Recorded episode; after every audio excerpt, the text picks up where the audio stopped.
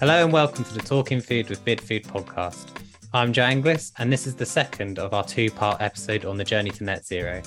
In part one, we had Julie Aust, our head of sustainability and change. She was talking about the huge amount of work she's done to support customers and build our environmental, social and governance policy. For this part, we'll be joined by Anne Simonnet, who is the head of sustainability and compliance at Foodbuy. Together with Compass, they do a huge amount to support their clients with their journeys to hit targets and reduce their emissions. So without any further delay, let's bring Anne onto the podcast. Welcome to the podcast, Anne. Thank you very much. Very happy to be here. It's great to have you. So before we talk about the topic for the episode, please can you introduce yourself and provide a bit of a background on your experience in sustainability?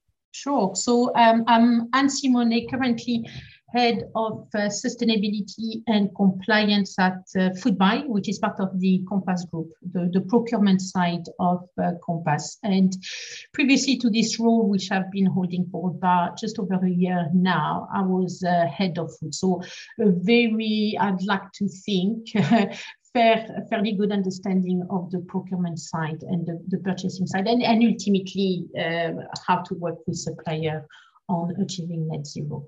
That's great. So on the subject for today, where we're looking at the journey to net zero, so why do you think that businesses should be focused on reducing their carbon right now?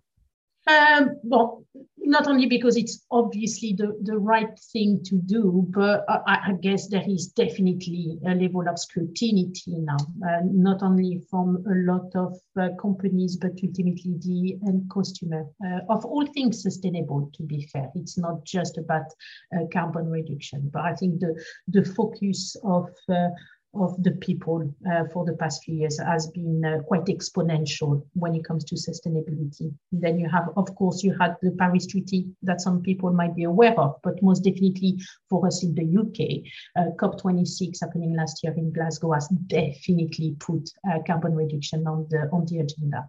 That's great. So where does climate change and sustainability, or ESG, sit within Foodbuy's own vision, strategy and proposition to clients? And what are Foodbuy hoping to achieve themselves from this? We're definitely industry leaders in food service. We've made a commitment to be net zero by 2030. And when I say we, I say Compass, UK and Ireland.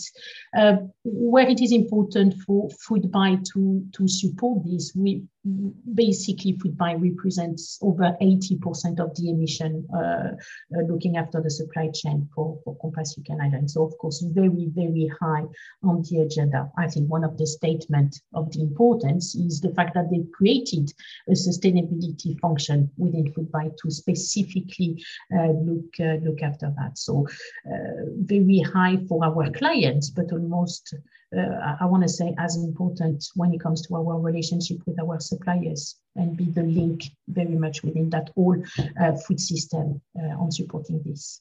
What kind of challenges have Foodbuy faced or Compass faced so far on the journey to net zero? Is data a specific issue, for example?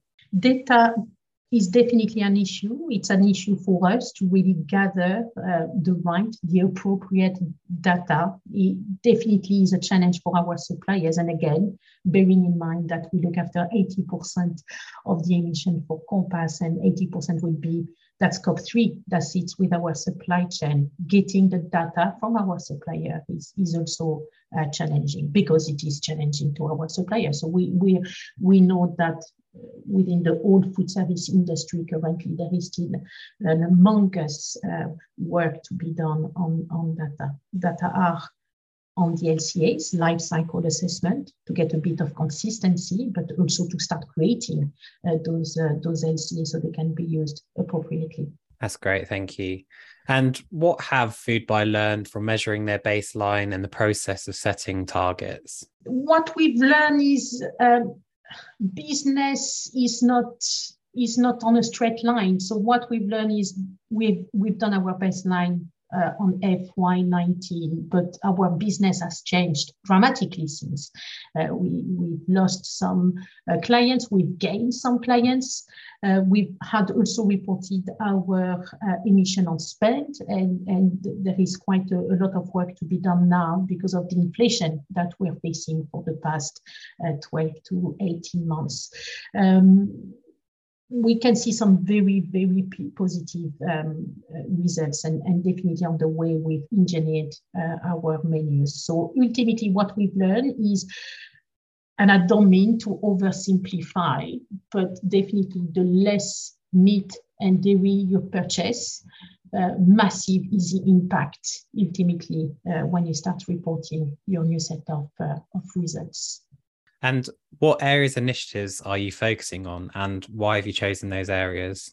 So going back to the meat, absolutely an element of not only we need to purchase better meat, and better meat, I would say, we're very good in Compass and Foodbuy to already purchase a vast majority of our meat from the UK. However, there is certainly practices and some work to be done with our supplier. That's at purchasing level. However, as I just said, engineering of the menu is absolutely key, and moving to more plant-based protein items is definitely a focus for us. The second one will be around regenerative agriculture. We're really allocating the right amount of focus, I think, on really purchasing that meat, but also the dairy, which is the second hotspot for us, the second highest emitter of carbon. And lastly, the vegetable, all of those three big categories for us, big emission category to come from regenerative practices. And have you worked with any sort of external partners on the process, or learned anything from other businesses that you're looking to take into best practice? We are using a third-party company to really walk us through this whole process around targeting our emission, submitting our SBTIs and so on. So absolutely, we realize that we need some expertise, and are very much using it when it comes to that very technicality of net zero, or carbon analysis and reporting.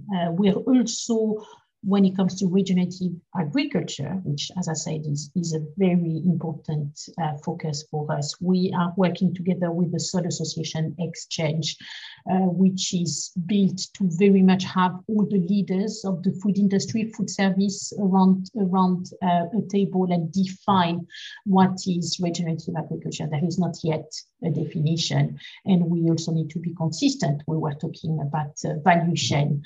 How do we engage with our farmers for better practices? So definitely a second, third party council that has proved to be very, very helpful, very useful.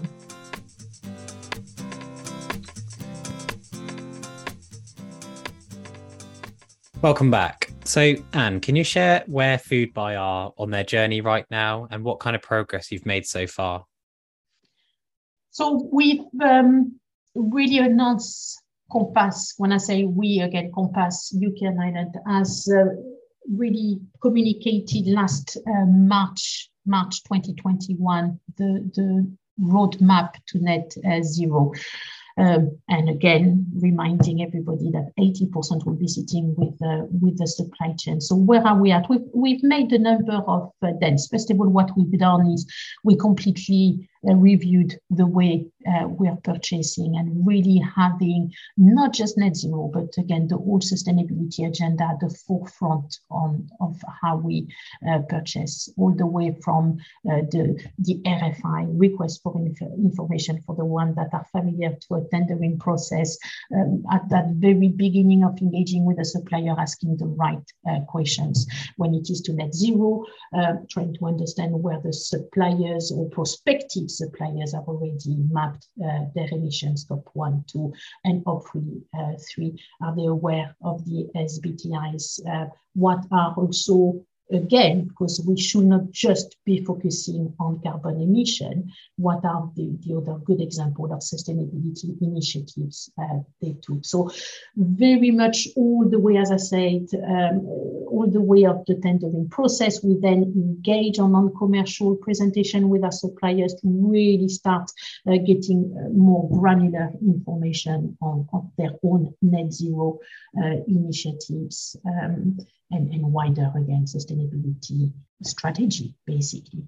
And then sustainability is a high scoring on how we would recruit our suppliers. So I would say this is the main thing that really Foodbuy has done is reviewing, and that's quite a bit of a piece of work, but reviewing how we engage with supplier incumbent, and as I say, doing a tender.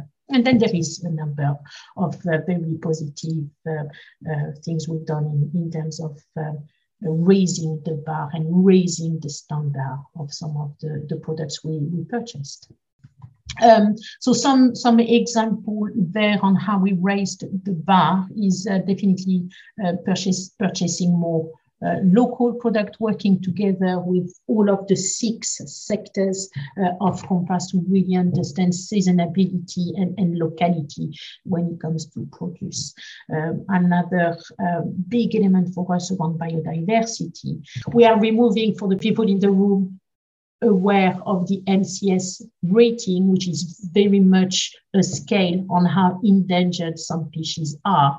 We've removed number 4 and number 5, which are very much red on the list. So an important piece of work from Foodbuy and the whole of Compass to just really only purchase fish that are deemed to be renewed enough and sustainable enough.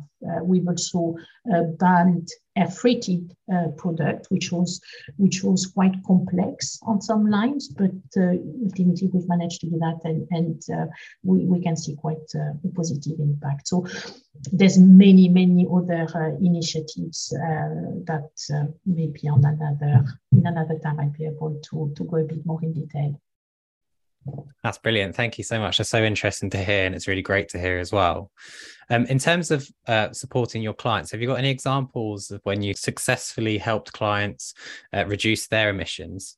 Well, I think our clients directly benefit from all the work we do. So when we purchase better our fish, when we purchase better our tin tuna, when we purchase better eggs by only moving to cage-free eggs, our clients benefit from it, because they're ultimately working with Foodbuy will benefit from having those usually hard to find or costly premium products at a better cost, simply because they will benefit from working with us and all the work we've done on this product. So I think all the work that Foodbuy does is ultimately a direct impact to the client. Absolutely, that's great. So my next question is, if a customer or a client comes up to you and says they're looking to start their own journey towards net zero, where would you recommend that they start? Well, they need to start looking at their emissions. They need to start looking at their data. They need to start looking basically at their purchasing mix and understanding what it is that they purchase, how could they purchase it better. But it is quite important now to really publish emissions. I would advise that it's done on volumes rather than spend, definitely.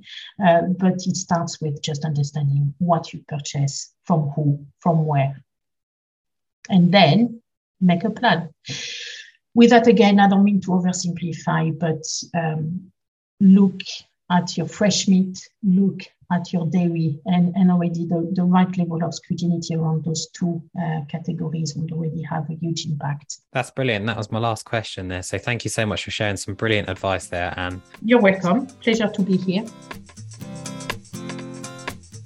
I really enjoyed hearing from Anne there. She has a huge amount of experience, and Foodbuy have already made fantastic steps in their own journey to net zero, which is brilliant to see. As a result, I'm hoping this conversation has helped to inspire you with your own journey.